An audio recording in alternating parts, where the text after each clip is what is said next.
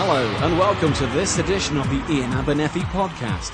You can watch videos and listen to other podcast episodes by visiting www.iainabernethy.com. So, without further ado, here's Iain Abernethy. Hello, I'm Iain Abernethy and thanks for listening in this month. A couple of quick bits of news before we get into the main body of this month's podcast. The first bit is to let you know that a SATMA podcast, SATMA being the Society for Applied Traditional Martial Arts, it's a global body we're in the process of setting up. There's been a podcast added to the blog that explains in a little bit more detail what that's all about. If you go onto the blog of iainabernethy.com, you'll see that on the blog itself there's four tabs across the top, and the far right one is labelled up SATMA. If you click on that one there, it'll the podcast is there.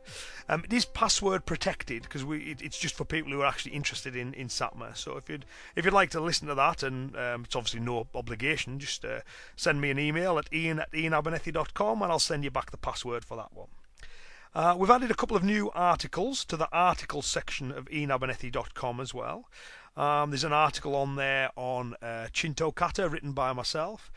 We've got one on the duality of theme by Rakesh Patel as well. Kesh is a good friend of mine and has some really interesting things to say about Bunkai and kata application, so you'll want to check out that article, and also check out his website because there's some good stuff on there too. That's linked from the articles page. Including a free book you can download on the applications of Geoncata. So yeah, you'll find that on the articles page, and the new articles are marked up new. You'll see it's got new next to them. So if you scroll down to the bottom, you'll find Keshi's article in the guest writer section. Other bit of news is the 5th issue of Jissen Magazine. We've started work on that, and we hope to have it out probably towards the end of next month.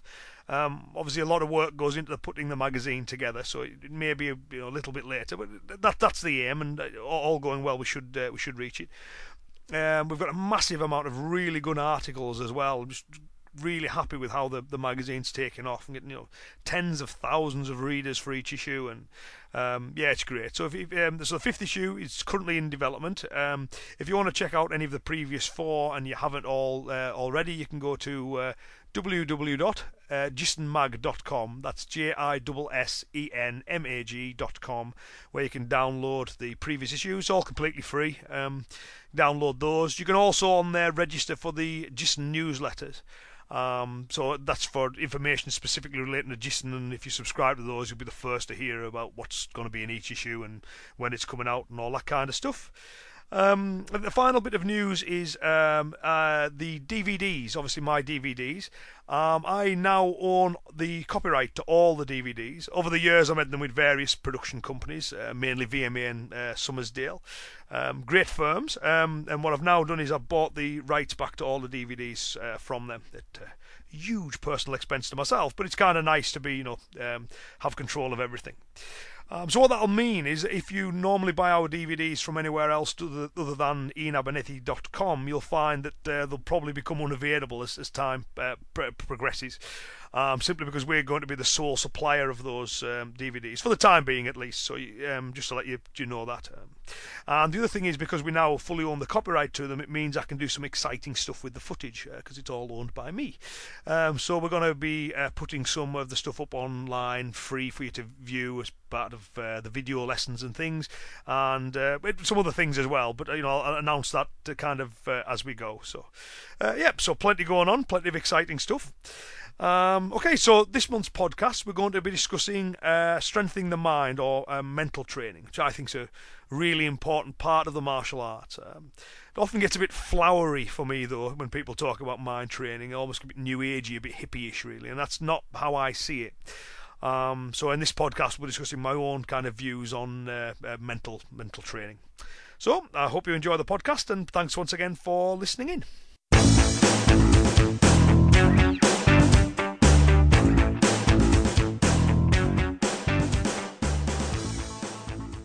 The training of our minds is generally considered to be just as much a part of the martial arts as the training of our bodies.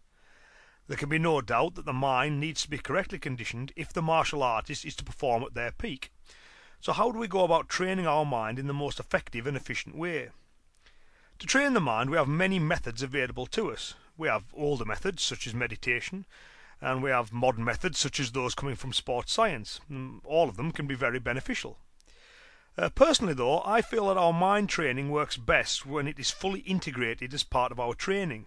Mind training is not something separate or additional to the physical aspects of the martial arts. Mind training should always be an integral part of training. Hironori Otsuka, the founder of Wado Ryu, said that there were three kinds of strength: physical strength, technical strength, and mental strength. He went on to say that if any type of strength is deficient, then it would be the downfall of the individual. Good martial arts training should therefore develop us physically, technically, and mentally. It's the mental aspect of training that we'll be focusing on in this podcast. Now, live combat is extremely stressful, and therefore our training needs to ensure that we develop the mental fortitude to deal with that stress.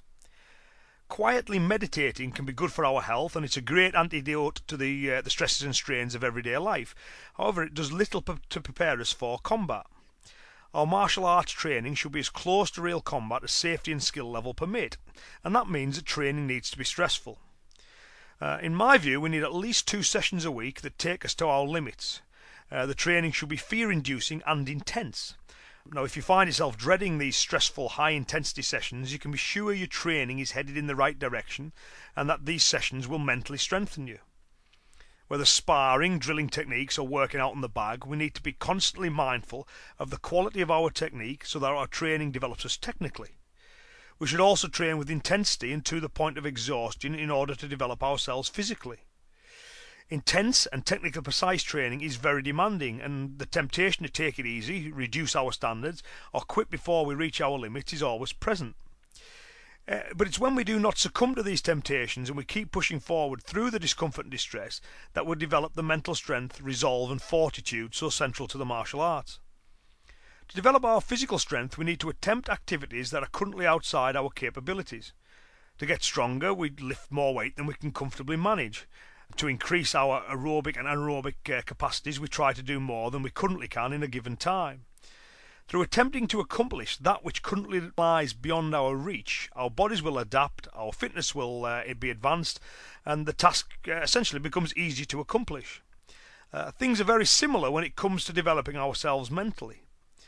Any training that induces fear, a desire to quit, or a yearning to take it easy has the potential to make us mentally stronger. A good training session should be technically, physically and mentally demanding. To develop, we need to be reaching beyond that which we can currently do and into that which we find uncomfortable. When our training is stressful and mentally demanding, our minds will adapt to this stress and ensure that we are able to deal with the stresses of combat and therefore function when it counts. Now, to be clear, it's not just a matter of throwing ourselves in the deep end, though. I mean, just like any other aspect of training, the increase in intensity needs to be structured and relevant to our current level. If our training consists of what we can already achieve, then it will not be physically or mentally demanding enough to stimulate growth. We need to be outside of our comfort zone in order to progress. However, if we're too far outside our comfort zone, we may find ourselves overwhelmed, and again, this will ensure that we don't progress. The key, therefore, is for our training to push us outside of our comfort zone by just the right amount. Now, in my mental strength book and DVD, I call that being in the zone of development. So that's outside the comfort zone, but not so far that we're unduly stressed, overstressed. Now, a useful analogy to help kind of clarify that is weightlifting. If we use too little weight, we remain inside the comfort zone, and therefore we don't stimulate increases in strength and muscle growth. Too much weight and we overstress ourselves. We may suffer injury and again we won't grow. To strengthen our bodies, we need to lift the right amount of weight, and things work in a very similar way when it comes to strengthening our minds. We use physical resistances, weights or our own body weight, to stimulate an increase in physical strength. We need to expose ourselves to fear, discomfort and distress to stimulate an increase in mental strength. The collective term that I use for the feelings and thoughts that we can use to develop mental strength is mental resistance. If our training is to develop mental strength, then it needs to include the right amount of fear, discomfort and distress, enough mental resistance to move us into our zone of development. Now, that is true martial arts training to me, true mental mind training. Training that involves working through mental resistance has far more value and effect from a martial arts perspective than any amount of sitting cross-legged and counting your breaths. So for many years I've made use of numerous forms of mind training, and they've all had value. However, when it comes to making us better martial artists, there's no getting away from the fact that exposure and adaptation to fear, discomfort and distress is the most vital and most effective form of mind training. Now, depending on your perspective, you know, and certainly I would say that martial arts are not just about combat. True martial arts training should not only make us formidable warriors, if you like, it should also develop our characters. Now, some feel that the martial arts are either completely combat-based, or solely jitsu, or solely about character development, do. But I've never felt these two aspects of the martial arts are in any way mutually exclusive. Indeed, I feel there can be no character development in the martial arts without intense and pragmatic combat training. And I'm not alone in thinking that, you know. In Karate-Dō Nyūmon, Gichin Funakoshi, founder of Shotokan Karate, he wrote, he said, "Do not think of karate as belonging only in the dojo. The spirit of karate practice and the elements of training are applicable to each and every aspect of our daily lives." It then goes on to say, "One whose spirit and mental strength have been strengthened by sparring with a never-say-die attitude should find no challenge too great to handle. One who has undergone years of physical pain and mental agony to learn one punch, one kick, should be able to face any task, no matter how difficult, and carry it through to the end. A person like this can be said to have truly learnt karate." So it's the severity of our martial training that makes us mentally stronger, and this strength will inevitably spill over into our daily lives. I mean, for me, it's no coincidence that the toughest, hardest training, most potent martial artists I know are also the, you know, the warm, gentle, and successful people.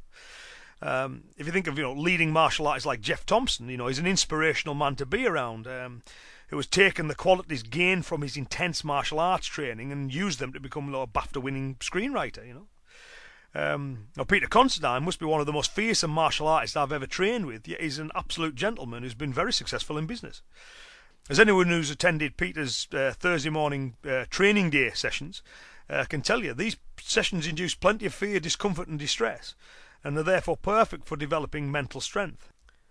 Through training in this way, everything else, both inside and outside of the dojo, seems easy by comparison.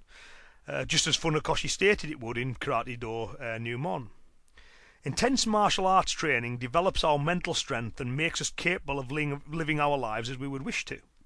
Through our martial arts training, not only do we get mentally stronger, we also get accustomed to reaching beyond ourselves.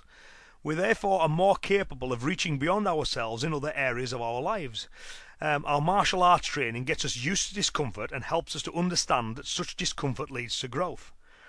If our training is easy, we don't improve our martial skills. Likewise, if our lives are plain sailing, we're also not developing ourselves or our situation. It's through attempting difficult tasks that we develop the ability to accomplish them. The key thing is to ensure that we are constantly pushing ourselves and spending time in the zone of development, you know, outside our comfort zone, but not so far that we get unduly stressed. Now, as we attempt to reach beyond ourselves, we will face obstacles that will develop the skills and strengths we need to achieve our goals. Both in the dojo and in life, being in the zone of development will be very uncomfortable at first. However, it's that very discomfort that will develop your abilities and assure that you eventually succeed. To use a non-dojo example, if you get a new job, it certainly won't be as easy as your old familiar job. But any difficulty experience will strengthen you and develop your new capabilities. You'll grow into the job. Now, as your talents grow, there will come a point where the new job will become easy, and hence you have developed the capability to reach yet further. To achieve great things, we need great abilities, and the only way to develop great abilities is through great struggle. Once we understand that resistance is a vital part of the process, we actually start to desire that resistance and the associated struggle. If our martial arts training is not challenging, then we don't improve, we don't get any better.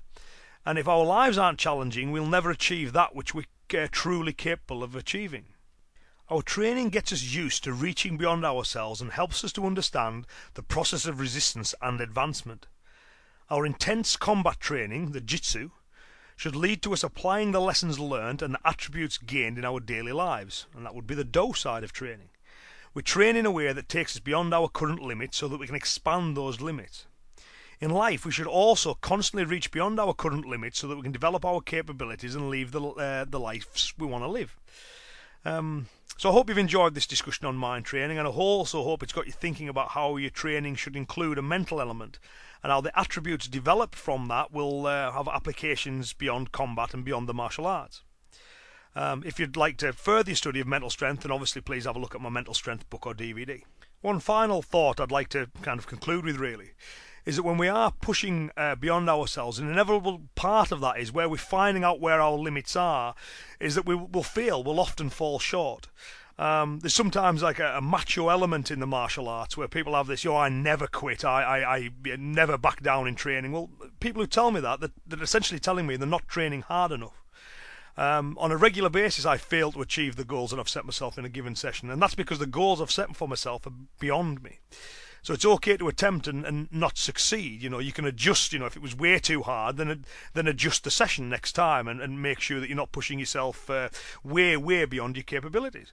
Or sometimes you just mentally fail. It was capable of you to achieve it, but you just bottled it. And again, it's okay to bottle it, because if you are doing that in your training, it means that you are butting up against your very limits. And if you're finding that you're never quitting in training and you're never failing, then the training's probably not hard enough to stimulate growth. Now, if you are training in a way that really is testing you, that's where you're going to develop your mental strength.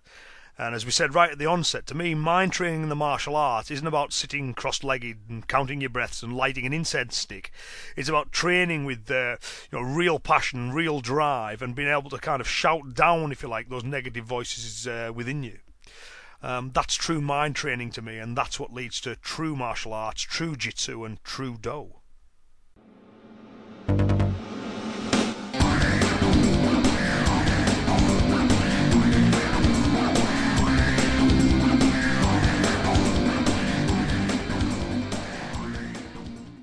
Well, that concludes this month's podcast. I do hope that you enjoyed it.